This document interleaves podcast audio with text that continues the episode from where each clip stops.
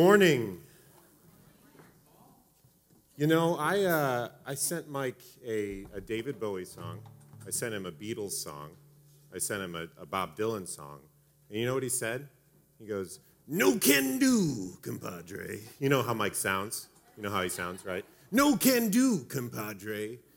We got to wait till we get back to the auditorium. I'm like, come on. And then he comes out here and he does Leon Bridges. Hey, we can't do Bowie, but we can do Leon Bridges. I'm like, I just think he's trying to show off, you know? Like, I'm up here all hot and bothered and sweaty now. I'm going to need a shower. Thanks. Um, so, yeah, great.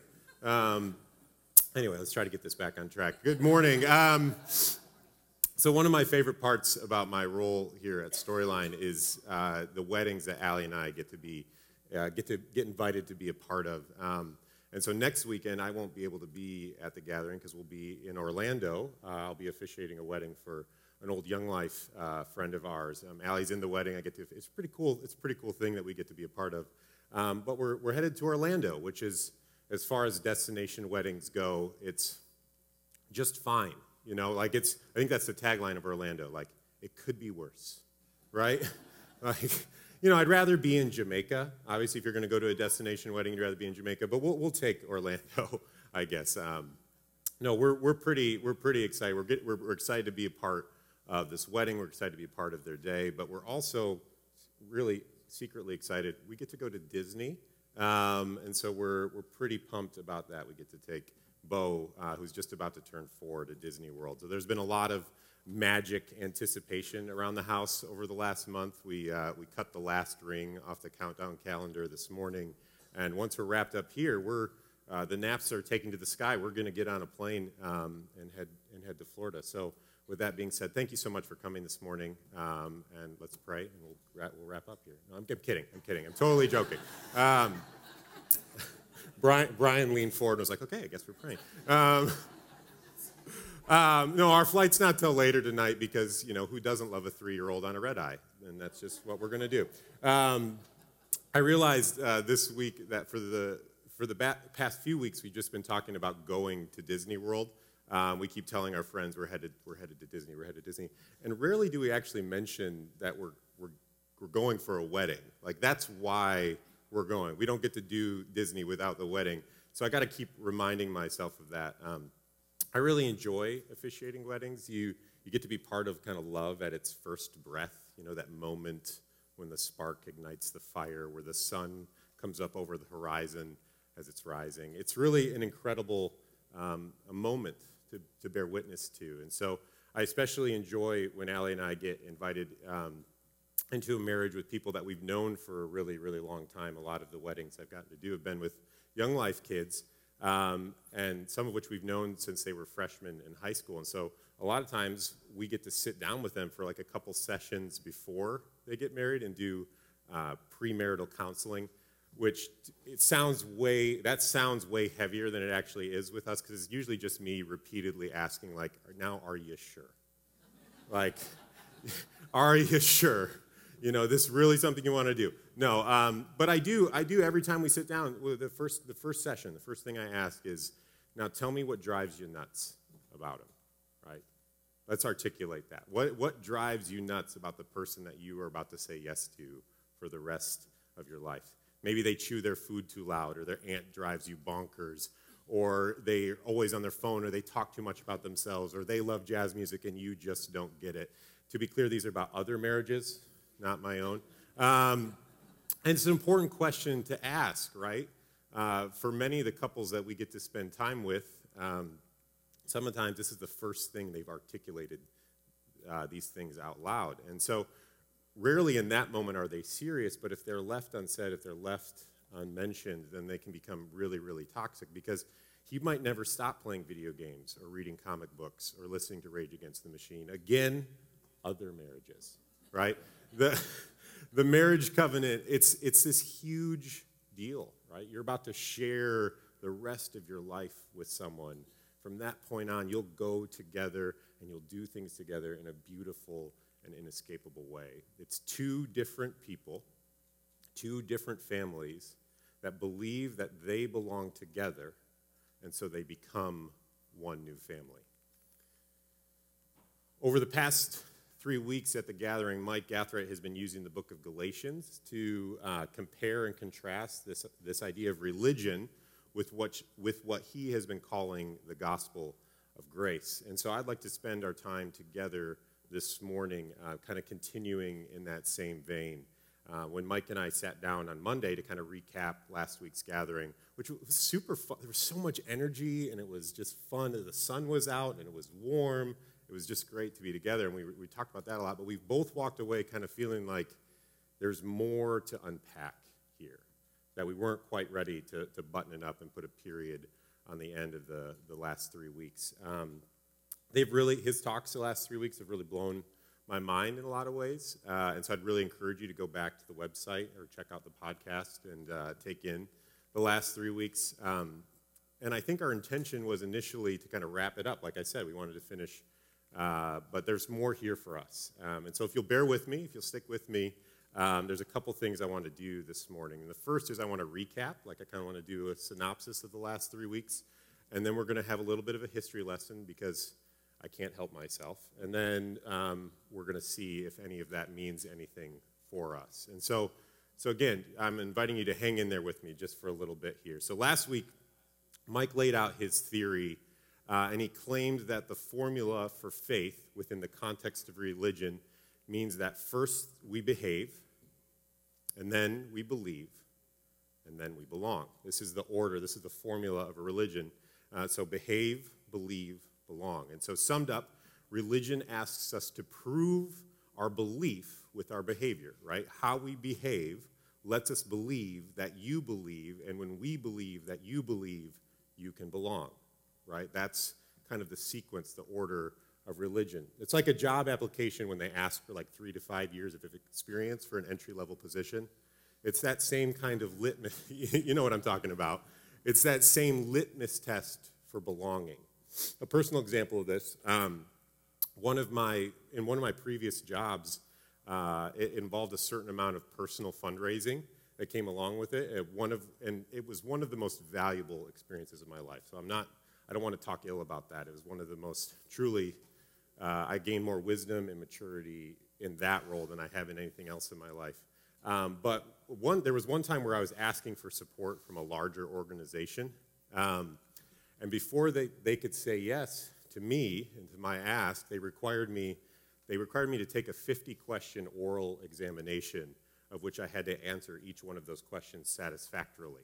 Um, and it, it was quite an experience. It's 50 questions, and I had to get all of them right. I had shorter history tests in high school, you know? Like, and so the short version of how that story ends is I aced it, um, and then I just asked him for more money. But um, I'm not sure if I've experienced anything closer to what Mike is talking about than that, right? Like, behave correctly, answer these questions, prove to us that you believe. And once you do prove that, then you can belong. Right? Then we can say yes to you. Uh, so the alternative to religion, if that kind of religion, is what Mike has labeled as the gospel of grace. And so, in which, in first, you belong. That's step one. You belong. Yes, even you and even them. We belong. Step two is you believe, and then we become. And so, summed up, it's our un- unconditional belonging inspires our belief, which transforms our lives into a becoming that includes freedom, love, and abundance. So, week one, Mike talked about that idea of belonging, right? So, he said, We belong with God before we believe in God because there is nothing we can do to get God on our side. That was week one. Week two, he jumped ahead to becoming, where he says, We are free to live in and live out the grace of God. When we become, that's the freedom we find. We find the freedom to live in and live out the grace of God. And then he came back to that middle step, believe last week, and he said, We accept our acceptance by trusting that belonging, that that belonging is the best thing for us. And so now this morning, I want to take the time that we have left to zero in on that middle piece even more this bridge between belonging and becoming. So, more directly, here's the question I'm asking. If believing means that we accept our acceptance, right? That we trust our belonging and its merit in our lives, how do I do that? Like, practically, what does that mean? It's a, it's, it seems great in idea, it seems great in principle. I'm on board, right? But I'm going to need a little bit more direction. I'm going to need a little bit more clarity on what exactly that looks like. So, because um, what does it mean to accept our acceptance?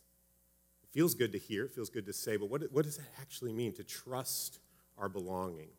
What exactly do I need to accept? So, this is a scene from the movie Perks of Being a Wallflower. Uh, it's one of my favorite movies. Uh, I highly, highly recommend it. It's a great coming of age story. Make sure you got a box of tissues with you. Um, it's really, really good. But this is a clip of Charlie, who's a young man in this, in this scene. He's fallen smitten for a classmate uh, who's dating somebody else who's objectively not good. I won't, I won't spoil any more for you in that. Um, and he doesn't really understand why she would continue to choose him, why she would continue to be with him. And so here's the line his teacher, Paul Rudd's character, shares with him. He says, We accept the love we think we deserve. We accept the love we think we deserve. So let's say that that is true, right? Let's say that this principle is true in our lives. I certainly resonate with that, right? I can understand that I have autonomy over my own self worth, that my own ego is my worst enemy and prevents me from experiencing the fullness of community and relationship. Um, that's, that's destined for me. So, sure, we accept the love we think we deserve. So, if believing is accepting our acceptance, and if we're self limiting by accepting only the love that we think we deserve, then the question this morning becomes what do we deserve? And to answer that, I think we've got to go back in time a little bit. So this is the history lesson, right? We're going to go back 2,000 years uh, to, one, to, to a story um, right after Jesus' death.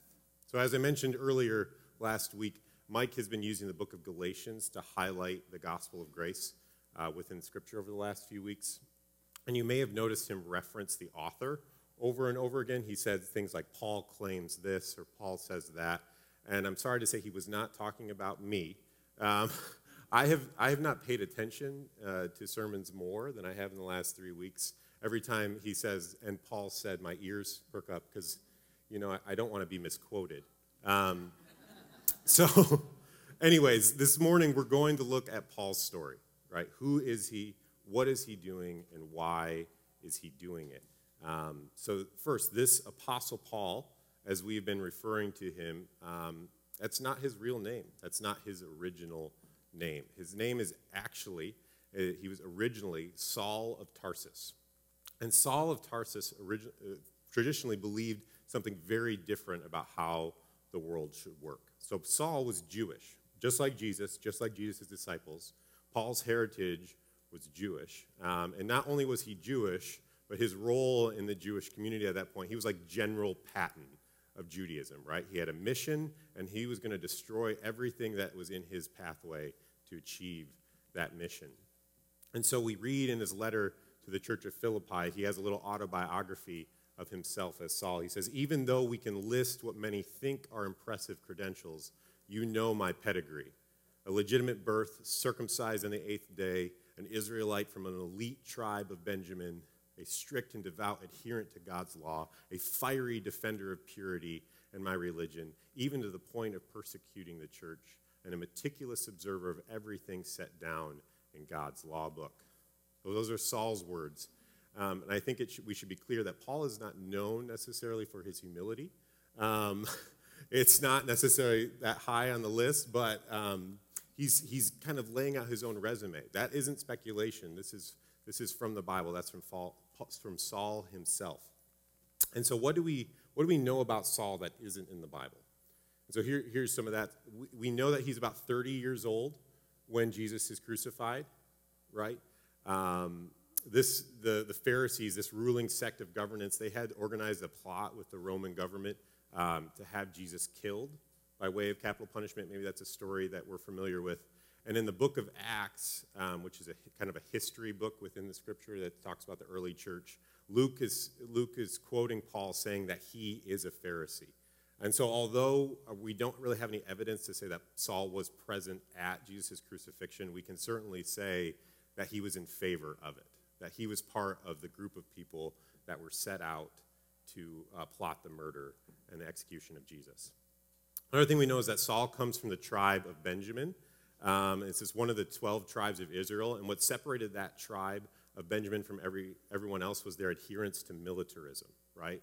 Is that they, they were kind of made up that militant sect, that militant part of the Jewish faith. Um, and they would, their goal was that General Patton, destroy everything in our way of our mission, which at that point was deliverance from oppression, that their God would return and deliver them again. And so, if we put those two things together, militarism and Pharisee, what we see is Saul was a militant defender of his faith, and he saw his duty to root out any idolatry or threat to that law of God.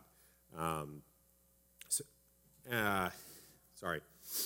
He also believed in the story of deliverance, that just like God had split the Red Sea open for Moses 4,000 years earlier to deliver the Hebrew slaves from Egypt, that one day God was going to return again, and he was going to do same for the Jews that were oppressed in Rome. So these Christians uh, that Paul was hunting, these Christians were a threat to his belief. They were a threat to his heritage. 4,000 years of history dedicated to the belief that God would one day deliver them from oppression. And so they were in the way of his missions. You see, Christians were seen um, as a threat because they looked at life in a different way. Jesus had introduced a whole new way of living and thinking and believing, and it was such a counterintuitive paradigm to that of Saul of Tarsus. So, in Judaism, one was born into it, right? It was the tribe of Israel, the chosen people of God. There was some, this was something you were literally born into. There wasn't any converting or evangelism. You were either Jewish or you were a Gentile. And Jesus taught a new way of believing, right? One that included everyone. Jesus talked about the expansion of the family of God, not limited to the 12 tribes of Israel, but one that included everyone, Jews and Gentiles from every corner of the earth. And so, as a Pharisee, Saul, it's all about faith and piety. They went hand in hand. You proved your Judaism by living the right way. So you knew all the rules. It was about being the best Jewish person that there could be. And the preservation of the faith dependent on your adherence to a right set of behaviors. Are we seeing some familiar contrast here between what Mike was talking about? But the way of Jesus, they offered a new vision for God's people, one that included the unclean and broken parts of a community. So Saul was following in Jesus' wake, right? He was weeding out any new converts that might threaten the Jewish way of life. And in the years following Jesus' death, Paul is building up quite a reputation um, in what is now kind of modern day Israel. He was feared in every Christian circle from Turkey all the way down to Egypt. And about a year after Jesus' crucifixion, Saul is walking with a caravan of, um, of kind of his, of his cronies, and they've left Jerusalem. They're headed towards Damascus with a decree to kill all the Christians there. He's hunting them down. They're in the way he's going to take care of them. And so now something crazy is about to happen. Uh, just as they reach the outskirts of the city of Damascus, Saul is blinded by a flash of light. Now, hang, hang in here. I don't completely understand how this happens either. I don't understand how it works either, but this is the story as the Bible tells it.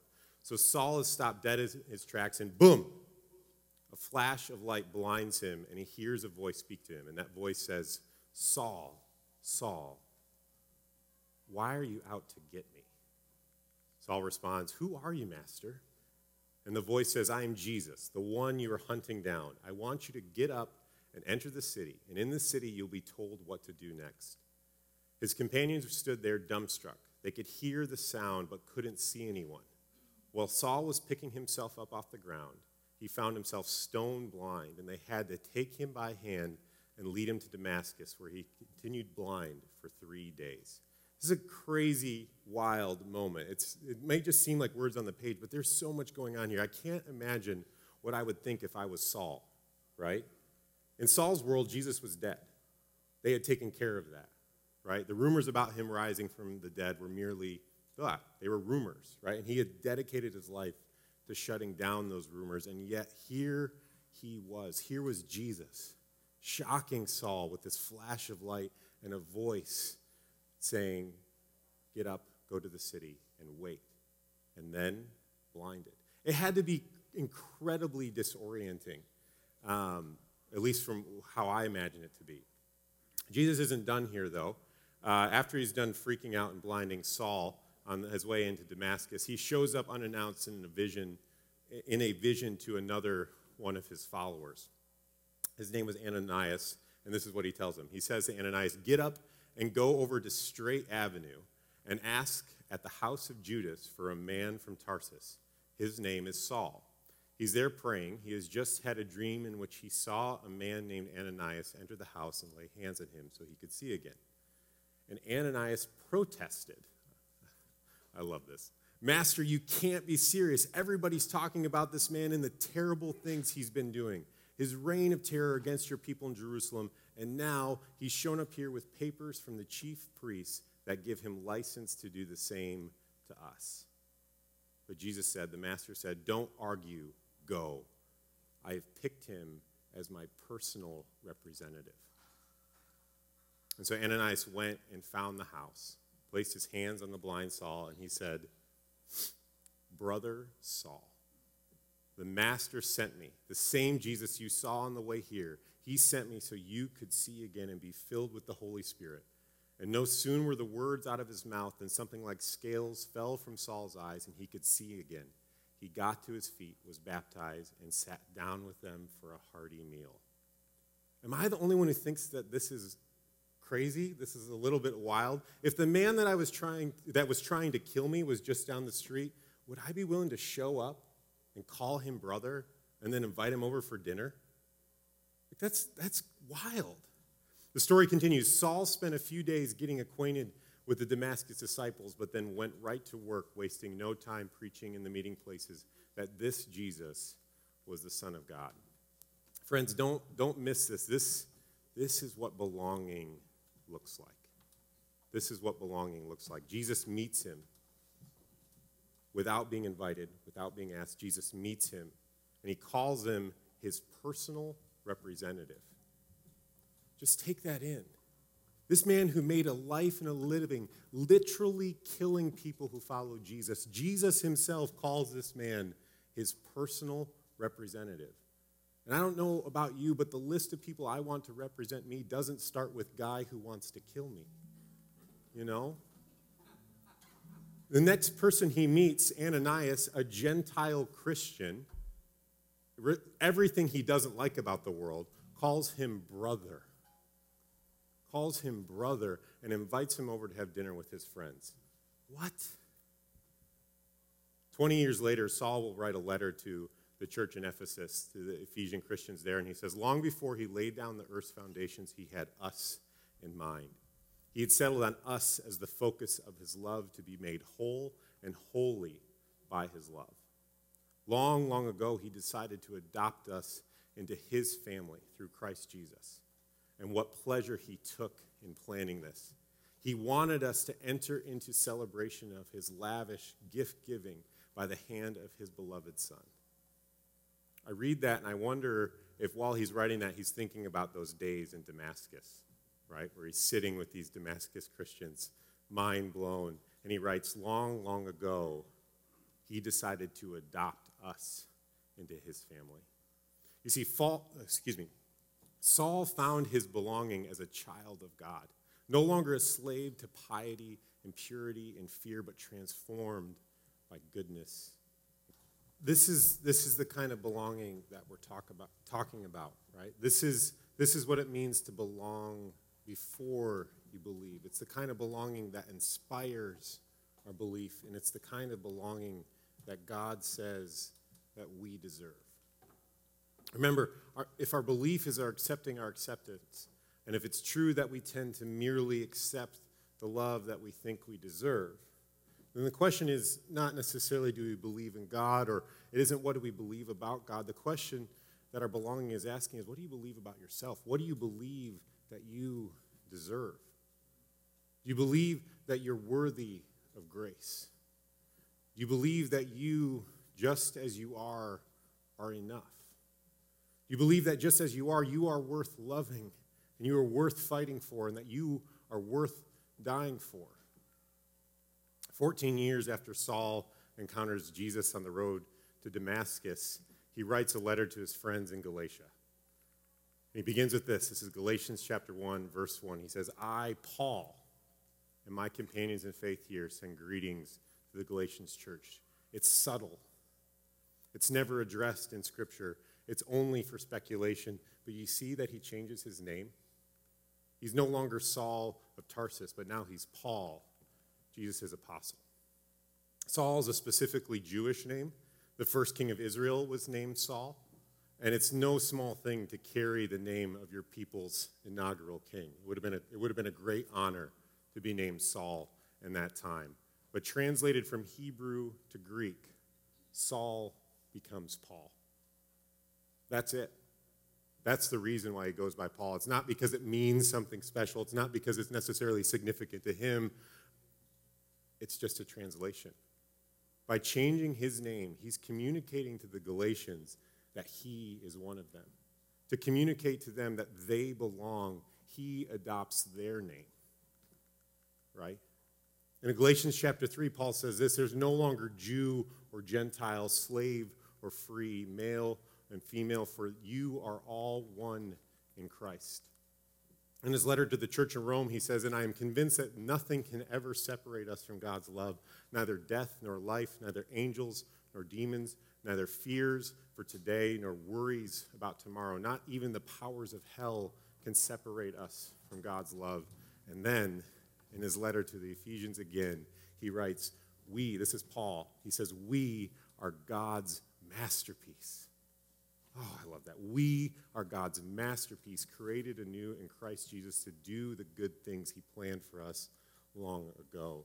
The question is not necessarily any longer, do you believe in God? It's instead, do you believe that you are worthy of being called God's masterpiece? Do you believe that? I don't know what you believe about God, but I do know what He believes about you. And He's wondering if we can believe the same thing about ourselves. Because he believes that you belong. He's adopted you into his family, and we are all one in his family. He believes that you are perfectly and wonderfully made. He believes that there's nothing that can separate you from his love because he's made you in his own image. He believes that you are his masterpiece, and he believes that you, just as you are, are worth dying for. So belong. Like it or not, this is what we got. Welcome to the family. If you've got a pulse, then you're in. Believe. What do you believe that you deserve? Do you believe that you're worthy of God's love? Do you believe that you deserve it and become? Do you believe that what is true for you, that you belong, that you are worthy of God's grace, love, and freedom. Do you believe that's true for everyone else too? I think that's the shift. Right? That's how we transform. Paul says that we are God's masterpiece. We are God's masterpiece, created anew in Christ Jesus. We believe when we accept that is true. But then he says, so we can do the good things he planned for us long ago. Y'all, he's got plans. He's got plans for us, and that means we've got work to do. We become, we are transformed when we see our friends and our family and our enemies just as God sees us, as his masterpiece. And then we welcome them into our belonging, right? See, it's cyclical. We belong, we believe, we become belonging. Friends, may you become the belonging that you believe you deserve. May you find your place as a child of God. You, just as you are, find your belonging in God's family. May you see yourself exactly as God sees you, as His masterpiece, as His engine for the stars, as worthy of bleeding and dying for. And may you become a refuge, a belonging. May you become, a, may you become the belonging that inspires your belief. And may the grace and peace of the Lord Jesus Christ be with you. Amen. Have a wonderful Sunday, friends.